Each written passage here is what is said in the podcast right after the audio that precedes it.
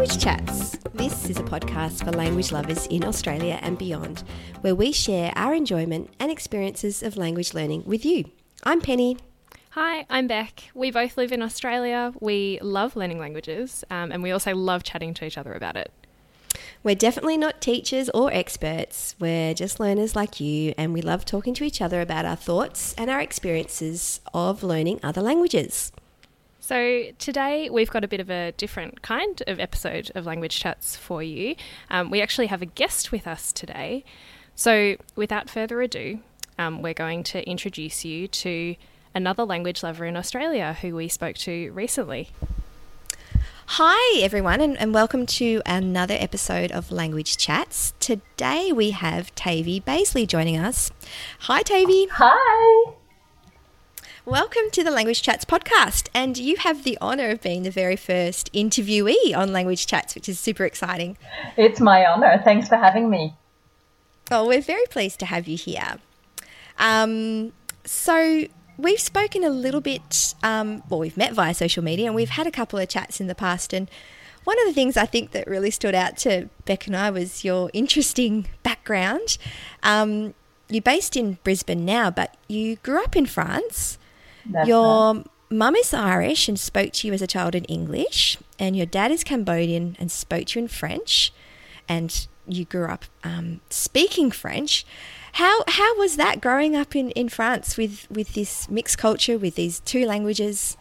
What was it like? Oh well, you can't really know how different your upbringing is really until um, you speak to other people, and as a kid, you're not really aware. So you're your uh, different upbringing is your norm, so you don't necessarily yes. notice yes. any any difference. But it was quite um, different to have a mum from Ireland, not just any English speaker that are maybe more uh, well represented in expats around the world, especially in Paris, and then dad from Cambodia, which is such a small country.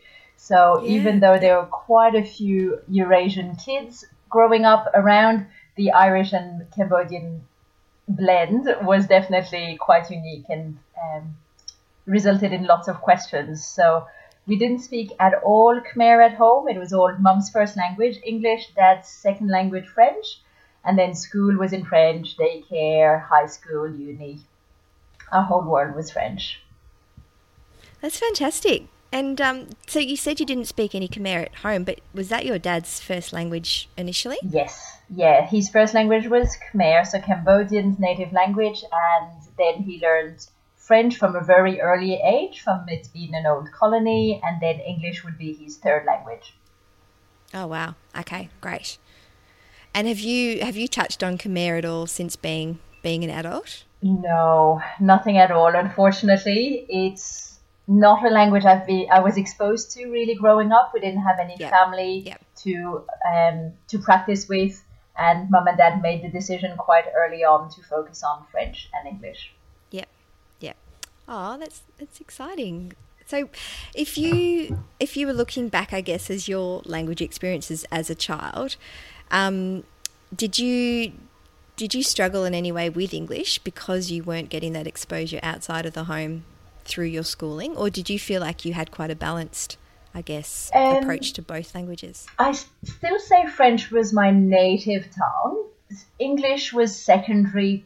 It was, to be honest, a language that we kind of rejected as kids. Poor mum, who tried so hard to keep it going. She'd speak in English from morning to night, and we would answer back in French from morning to night. And only um, because she was as stubborn as she is, we were lucky enough to be able to build English over time and have it in our back pocket with no effort, really. We never studied it, it was just there when we needed it. So it was, as a kid, not something we embraced at all, but definitely something we're thankful That's- to her for it's so interesting. It's so interesting that you say that because I think that's a very common experience across lots of people who have um, more than one language in their family, in their homes as a child, where they often reject one, um, especially if it's not the language that they're using with their friends at school, um, and then much later in life can you know come to sort of embrace it because actually it is kind of sitting latent there, ready to go at another time in their life. Absolutely, yeah. Yeah. And now, so as an because you, you now live in Australia. Yes, Um, that's right. Are you are you learning another language now at all? I am. I'm on my. Oh, this is my shameful confession, but I'm on my fourth attempt with Spanish. Um, it's the language that keeps getting away, so I keep deciding to do it, and then it falls aside, and then picking up again. It's like mechanics have the worst cars. I think uh, teachers don't always make the best learners of languages. Um, so I did a little bit in high school, and then 10 years ago a few evening classes before a trip to South America and then some private lessons a couple of years ago. But this year I am aiming to sit the A2, so level 2 exam in Spanish at the end of the year. So it's happening. Fantastic. That's really good. And also, there's nothing to be ashamed of in, in coming coming back to a language that maybe you've uh, attempted out a few times and started and stopped and started and stopped. I think that's just fine. Story of my life. Yeah, I know. Tell me about it. Oh, Well, you'll have to keep us posted on how you go with the exam as well. yes. Well, this Touching base and is me How everything goes. this is me saying it on the podcast, so I'm gonna be held accountable by my own admission. Yes. Yeah, you've, you've really committed now. Um, are you are you taking any classes at the moment? Or are you learning independently? I'm going to. I think I've just reached a level where I've been refreshing my Spanish, and I'm now faced with gaps and lots of questions that I need someone with a teaching background to um, give me the nudge forwards to really scaffold the next phase. So I think I've refreshed everything I needed to for maybe the A1 level, and now um, level two is going to be all new and up for discovery. So I'm definitely going to be asking for help for that. Fantastic. Yeah, that's definitely great. interested to hear how you go. You'll have to keep us updated. I will. So, as Beck said, you're, you're based in, in Brisbane now, and you also run a French language school called French Speak. When did you when did you start French Speak? And tell us a little bit about what what um, your business does. Okay, so yeah, started French Speak in 2011, so going on eight years now.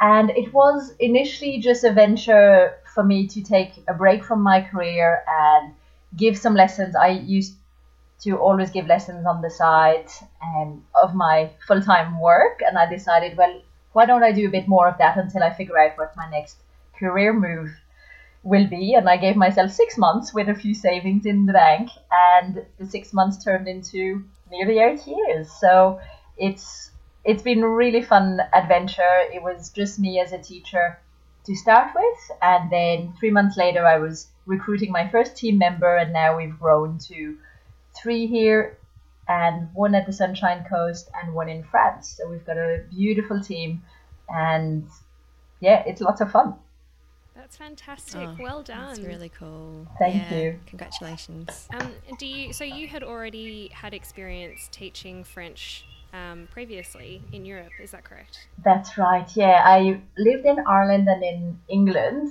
and, and before I came to Australia, and I was teaching there. I also taught French in France, actually, for uh, people who were looking to emigrate to France. So still French as a foreign language. And then way back in the day, I used to teach English um, to kids. So mum has a English language school in France, and I was roped in to be one of the teachers pretty early on, my teenage years. That was my that was my pocket money. Do you do you find it is different teaching Australians compared to teaching Europeans? Um, good question. I think I didn't realize how many people would be interested in learning from so far away. I always felt English and Irish people can hop on an hour flight and go anywhere in France and practice, and that kind of keeps that fire alive. But Australians love it. So in terms of teaching, no, but the motivation I thought would be quite different and different. And turns out there are just as many francophiles here. So it's been lots of fun. That's great. It's That's really good for us. Good for us to know.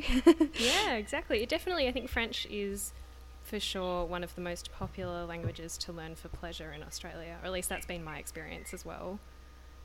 Yeah, yeah, definitely. And just anecdotally, you just you, you come across a lot of people who've had exposure to French learning um, either as kids or as adults, and it it is it seems to be a very sought after language in Australia, which mm. is which is exciting. Yeah, do you find that a lot of the students who come to you wanting to learn French actually have learnt some previously? So they may have done some at, say, primary school or at high school, a couple of years here and there, but maybe just the basics um, and yeah. are looking to kind of refresh that? Yeah, a lot have a history with it, or the brand new ones, because I teach to mainly adults. The brand new ones are people who've had someone significant enter their lives who is French. Uh or have entered the French company, and then they'll be starting from the very beginning. But the others have, um, yeah, admit that can't actually remember how to say much, but there's a few, a bit of French floating around, and I've always wanted to rekindle and take that further. So they'll usually come to us with a bit of a story there, at least 70% of them. Is there something that you love about teaching French, or is there something that's, I guess, a real standout for you, or that gives you a real buzz around teaching and encouraging your students?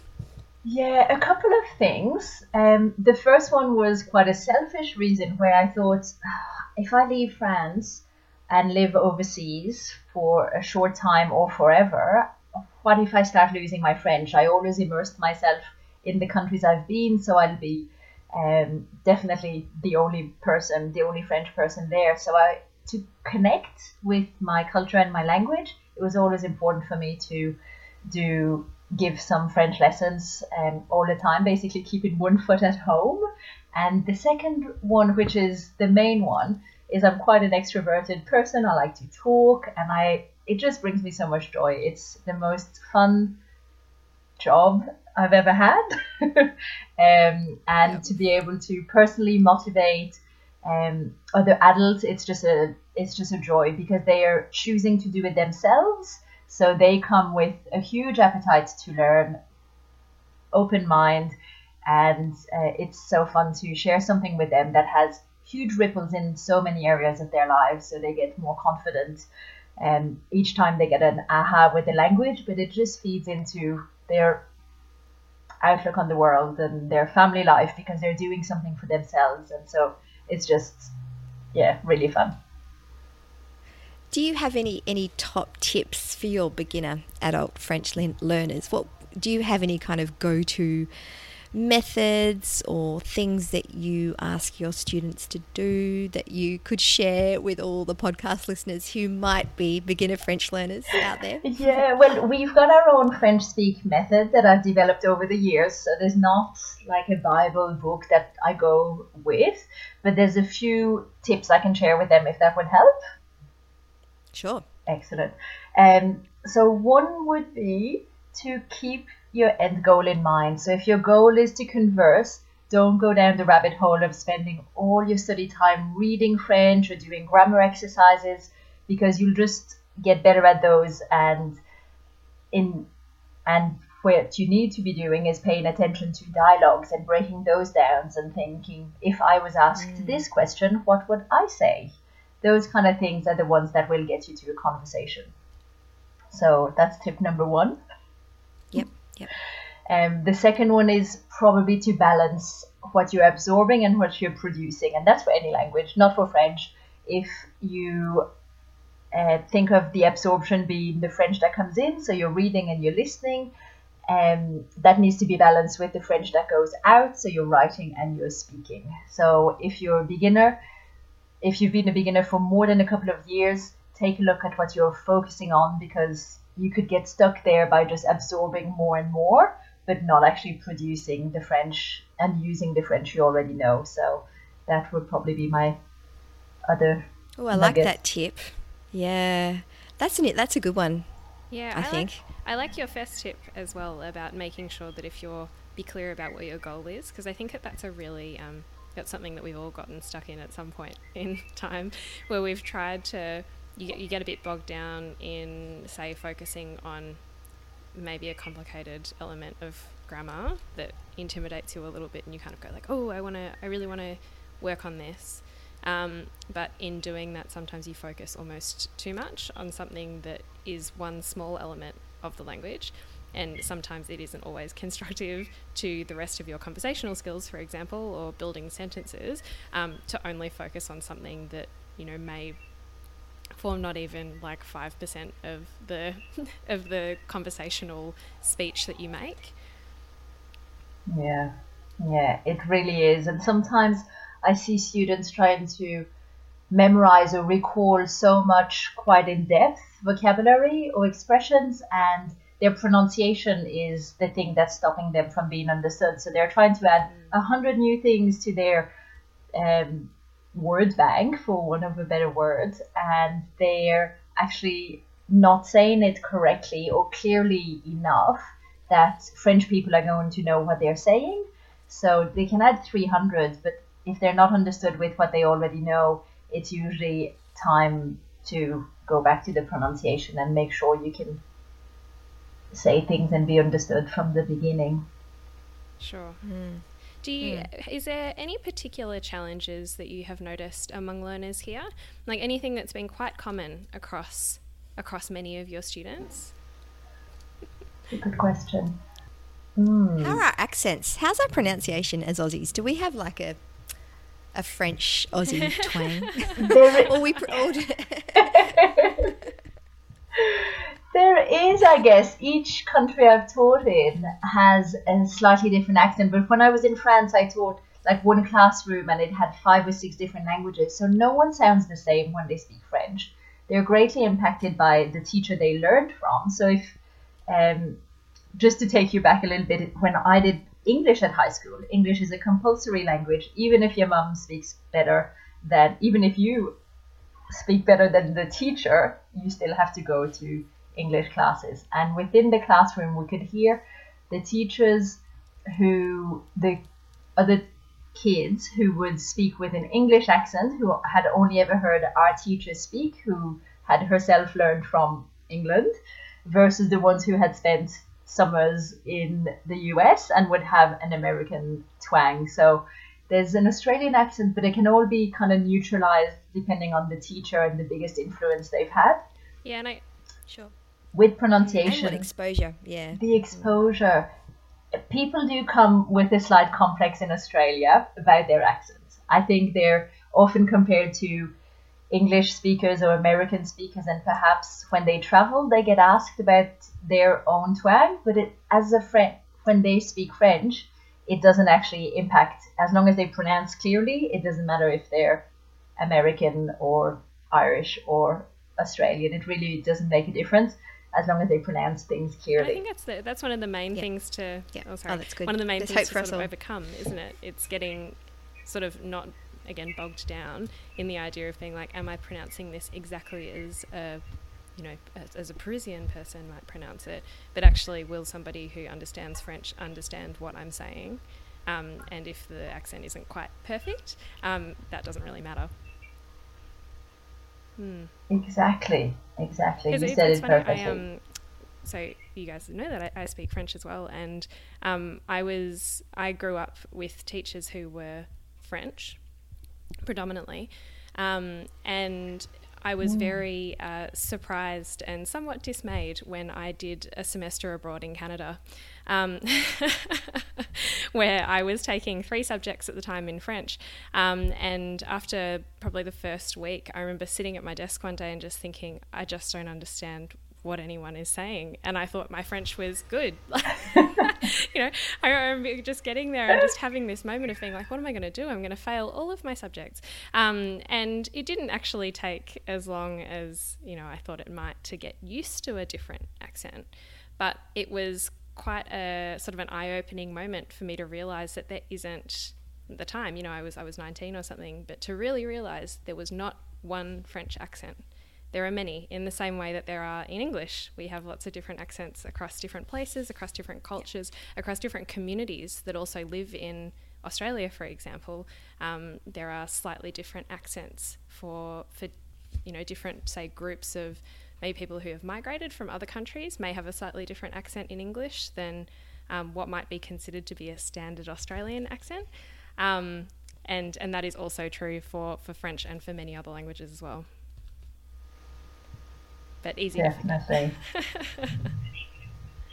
It is, and the Canadian one would be a vastly different one to land in. So if all your French was learned from French speaking um, and French natives, it it does make it a big, huge leap. I even had on my team in my team um, a beautiful Quebecois teacher who came and worked here for a year, I think, and she would have to slow down when she spoke to us. She knew we wouldn't stand a chance if she didn't slow down. She'd have to pre-select nearly what she said so she wouldn't be saying some typical Quebecois expressions because she knew no one would understand them outside and she'd over pronunciate things so we'd understand. So it's hard for French people to understand the Quebecois accent. It's a very, very strong one. And I don't know how many other people who are listening at the moment might have seen that you recently in Brizzy hosted the first Language Lovers AU event yeah. a couple of weeks ago or a few weeks ago. Um, yeah, and to think that you know Brisbane people had a chance to to come along and hang out with other language lovers. How how was it, Tavy? And, and what did you guys do for the um for the event? Oh, it was such a brilliant night. Thank you so much for giving me the chance to run it. it I had such a blast. Um, the evening was part of the Spanish Film Festival here in Brisbane. We started with some cocktails, so Spanish themed cocktails, mojitos, and Cuba Libres, and we all got together and, and met each other. And we were listening to some Latin Latin tunes and music in the background to get everyone in a bit of a party party mood. So um, really lots of fun. And then we went and watched a movie called Crazy, and it was this hilarious comedy from Argentina. Again, slightly different accents, a bit more of a listening challenge. Mm. It was a very fun movie, and yeah, if you get a chance to watch it, try and catch it. Um, we had a great mix of people show show up, and I think it did remind me that when I moved to Australia and to Brisbane, um, back 13 years ago now, um, people used to say, "Oh, you're French. Why would you want to live in Brisbane? There's nothing here. You should go to Melbourne really, or Sydney. There's just no culture." They really did. They thought I'd be missing out in terms of culture and being able to host something like this for language lovers in Brisbane 10 years ago would have been very hard to find um, an event, and things have just been getting bigger and bigger. We've got a huge Greek festival here, we've got a, a German movie festival French movie festival, Spanish, Scandinavian, and I'm probably missing a few that I'm not even aware of. We've got a huge, an increasing um, expat community, lots of languages we hear out in the street, but that's changed a lot in the last few years. So it was beautiful to be able to gather these people who all, I guess, have been craving um, for more culture and more similar, like minded people to hang out with for the night. So we had some really great conversations. There were some people who were actively learning a language, some had learned and they're on a break. There were a few language teachers, and they were just other people who love to travel and learn from other cultures. So it was a beautiful mix. So if anyone who's listening is in Brisbane, please join the next event. Uh, it sounded so fantastic. I think um, Beck, I can speak for you as well that we wanted to teleport oh, ourselves up did. to up we to Brizzy for that did. night because it looked great. It looked great, really good. Oh well, thank you so much, Tavy. I mean, that conversation has flown by, and we've covered a lot of ground, and I really appreciate you coming on and chatting to us on Language Chats. Oh, thanks so much for having me, Penny and Beck. It's thank been a so pleasure. Au revoir. Merci. Au revoir. Thank you, Tavy. Bye. Bye. Au revoir. so, thanks again for joining us on Language Chats. Language Chats is part of a larger project which we started called Language Lovers AU, where we're building a community of people who are interested in languages in Australia. You can check out our website and subscribe to our mailing list at languagelovers.com.au. And if you've got a language learning story you'd love to share with us, we would love to have you as a guest on the podcast. So please get in touch.